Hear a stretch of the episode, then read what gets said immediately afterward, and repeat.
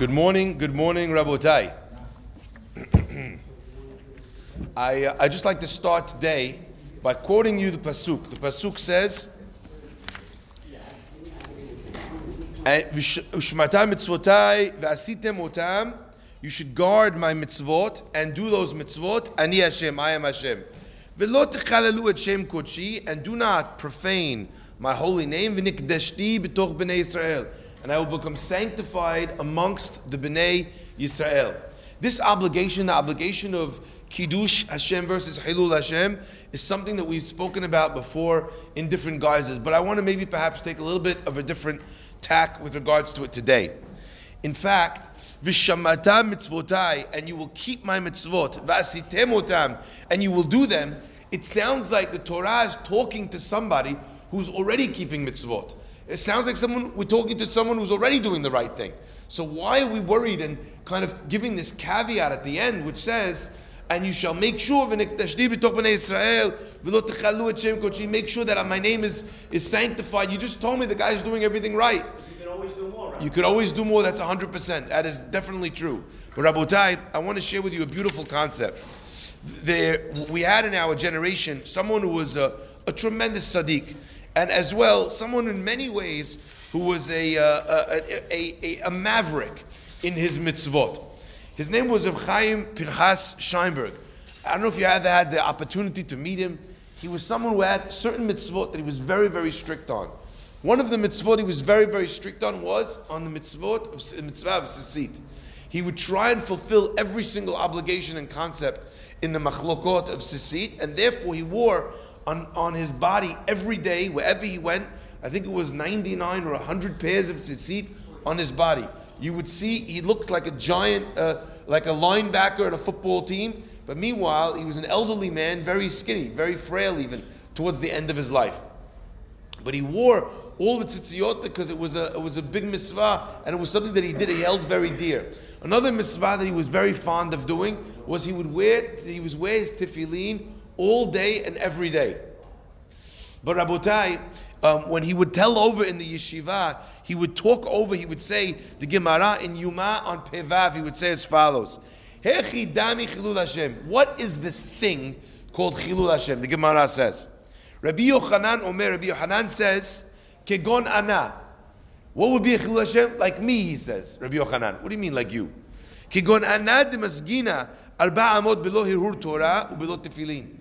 If I would walk four amot, eight feet, if I would walk eight feet, that's how, how short the distance, and I would not be wearing my tefillin, or if I would walk eight feet and not be thinking of Divrei Torah, that would be a chilul Hashem. But the key word here is in the word kegon ana. And our Chachamim explain that what Rabbi Yochanan was saying is, he wasn't saying that this is a chilul Hashem if you don't do. He was saying this is a chilul Hashem if I don't do. Kegon ana, for me, if I would go like this, that would be a chilul Hashem because according to ana, according to what I could do and what I could be and my potential and my uh, rank and what people expect of me, so for me, Chilul Hashem is even on such a lofty level. When Rav Scheinberg used to read this Gemara, he would say it out in the Shiurim. Every time he would say it out, he would begin to cry, he would bawl. Why? Because he felt, even though it was something that he did, he wore tefillin everywhere, every day. As from the, the minute he was walking around, he would wear his tefillin during the day, the morning till night. Because Rav, Scheinberg, he was wearing it all day long in the Israeli sun, the heat and the dust so he would be very nervous that his tefillin, when he would be walking around, it would be uh, it would become damaged from the extreme sun and the extreme uh, uh, dry heat. So what did he do? He had to make for him a special cover. You know how all of us we have a cover for the shel yad on top of it because you're pulling your sleeve over. You don't want the corners to get ruined or mangled. So he would have he had a special cover made for the top of his tefillin when he would be walking in the streets. One day, Rav Scheinberg goes to a Brit Milah. He's sitting down at the Brit Milah and he covers his tefillin with the box that he has. Anyway, the guy comes up to him from the Brit Milah. He's a Amaretz. He doesn't know. He never learned any Torah. He goes up to this guy who's one of the Gidolei Hador, the greatest men of the generation. And he goes, Rabbi, what are you making up these new halachot for? There's never an obligation to cover the, the tefillin of the head. you're starting new fads in Judaism, new trends, all these, all these chumrot start. Meanwhile, the rabbi didn't want to tell him, I'm not starting a chumrah for you because you wear tefillin for 25 minutes. I wear tefillin for 12 hours and I wore it when I'm outside. So we had this made, but he didn't even say, he kept his mouth quiet because gadol ador. Shom'in herpatan ve'enan meshivin. They hear them, people humiliate them and they don't respond. That's what it says in the Gemara about the greats. So here's the crazy thing, Rabotai. From that day on, anytime he went somewhere where he knew people wouldn't understand, he made sure to remove it. Because here he said, someone came to me looking at me in a negative way. It's enough that this guy, even if it's his fault that he's looking at me negatively, even if it's because he didn't ask, he doesn't know that I'm actually doing this mitzvah with a big hidur, right? Could you imagine someone goes to Rav Scheinberg and says, Rabbi, you look like a fat jlub. You know, you have to stop eating kugel. You know, lay off the chalet, Rabbi. I see you very fat. Meanwhile, he didn't bother to find out that it's a hundred pairs of tzitzit. That, if someone would make a comment like that, it would be chilul Hashem. So Rav Scheinberg was very, very careful in every scenario that he encountered, never to have something which could possibly be misconstrued as a chilul Hashem. If the Beta, Midrash, if the synagogue was not clean, or even if in front of the yeshiva, the entrance hall, so a little piece of garbage even fell down, or even if it was blown in by the wind, Rabbi Scheinberg himself, 99 years old, would bend down, he's picking up garbage from the floor why? He said, because what if someone walks into the yeshiva, the mailman, the grocery delivery guy, UH, uh, DHL, UPS, and he walks in, he says, look at these guys living like slobs. Every day, when the rabbi would walk out, he would clean off his clothing, right? He would clean off his clothing. He didn't want it to be dirty or dusty.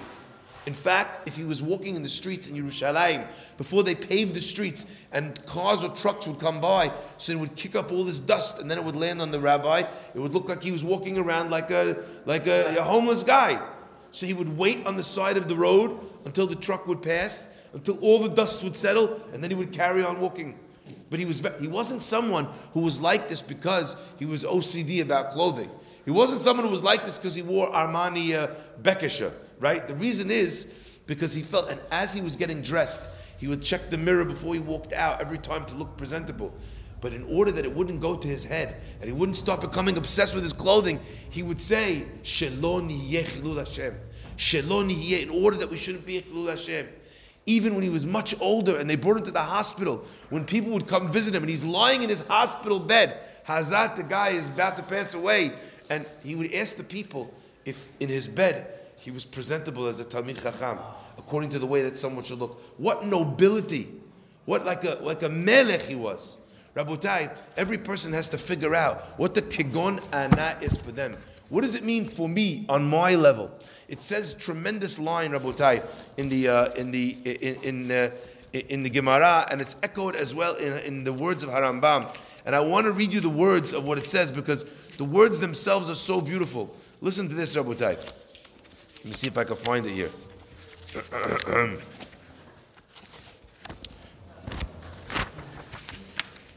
Listen to the words of the Gemara. Excuse me.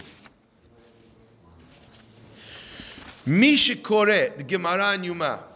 Misha Kore v'shone, someone who reads and is mishamesh talmidei chachamim. He serves the talmid chacham. Umasao matao be'emunah, and he deals with people in business with tremendous faith. And when he speaks to people, he speaks nicely to people. You know, there's a famous example. They talk about a, a, a line in Israel. A bunch of people are waiting online. Meanwhile, there's this one guy in the front of the line. He's carrying on. He's yelling at the clerk.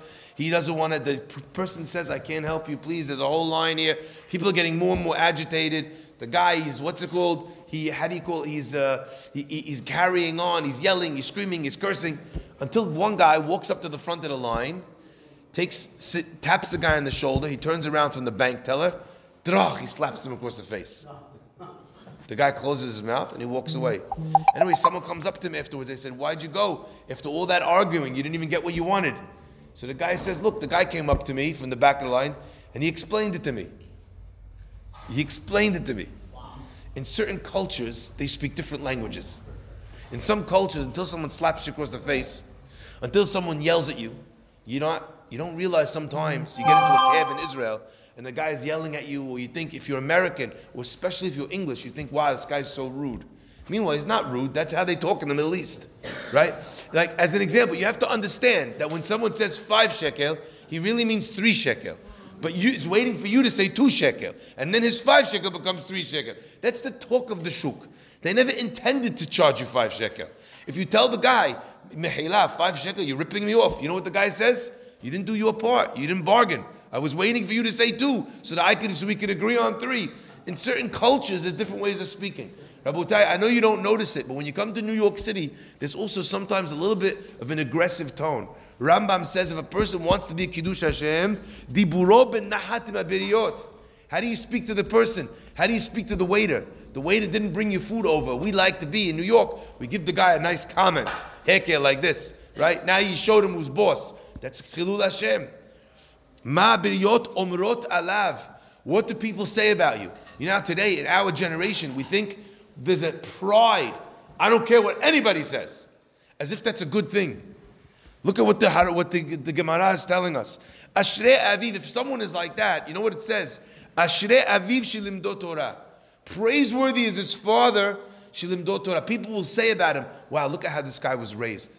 What a house his father and his mother must have kept." Not only is it kiddush Hashem, and it shows, it reflects good on Hakadosh Baruch Hu. It reflects good on his parents. Ashrei rabo shilamdo Torah. Praiseworthy is his rabbi who taught him Torah. Re'u peloni Torah. Look at this guy. He's a religious Jew. Kama na'im derachav. Look how pleasant he is. Kama mitukanim ma'asav. Look how uh, how how uh, arranged, how thought out his deeds are. Allah katuv omer Yisrael ata avdi. Yisrael, you are my servant. Pa'ar. That I am I'm glorified in you. You know what that, those words mean? Yisrael asher pa'ar. Yisrael, that I I boast about you. In Shamayim, God calls over the angels and He says, Shuf, look at my kids. Look at what they do. You know how proud some parents are? They're showing you pictures of their little kid that you don't even care about. But look, look how cute he is. Look how smart he is. Look at how thing he is. They show you his artwork. You don't care. But the Father's proud. God is proud of us in heaven when we act that way. Rabotai, I want to share with you just one, just a perspective on this. You don't realize it. But a lot of times people think they can't even tell I'm Jewish.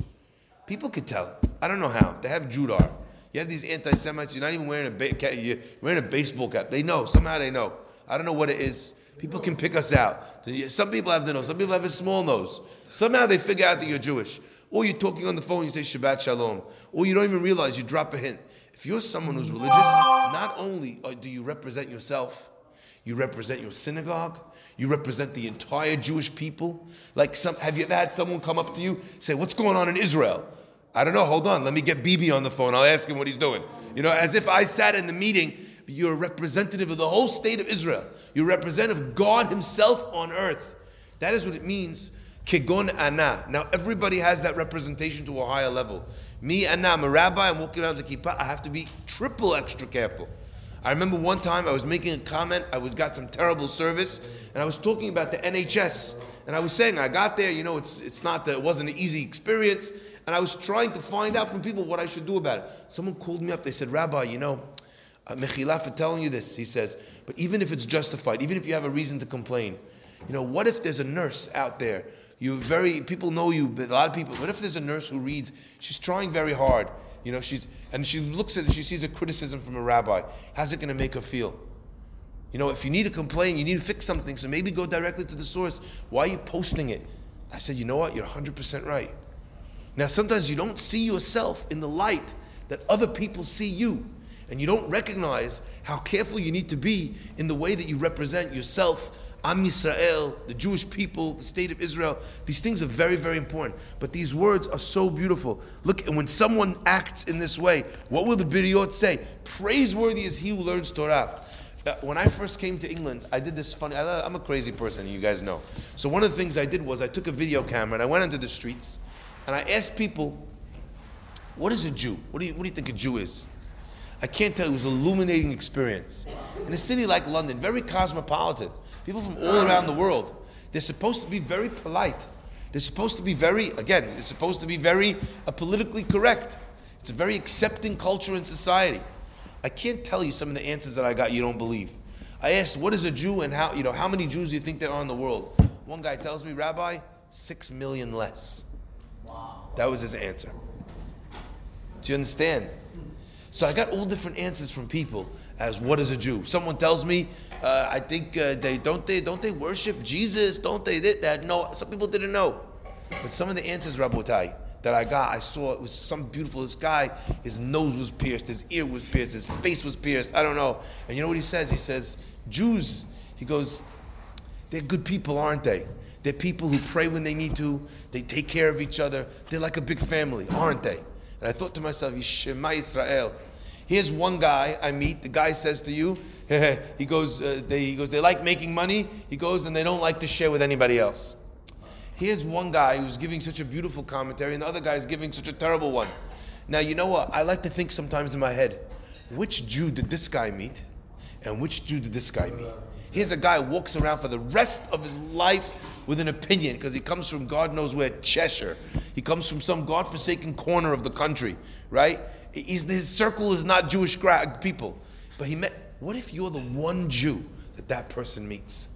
What do you want them to say forever and ever about the Jewish people, about the Torah, about God? We have a responsibility to be able to carry that torch and make HaKadosh Baruch Hu proud of us in Shamayim. Be'ezat Hashem, we should be zoche in all of our deeds to be Mekadesh Shem Shamayim. Baruch Adonai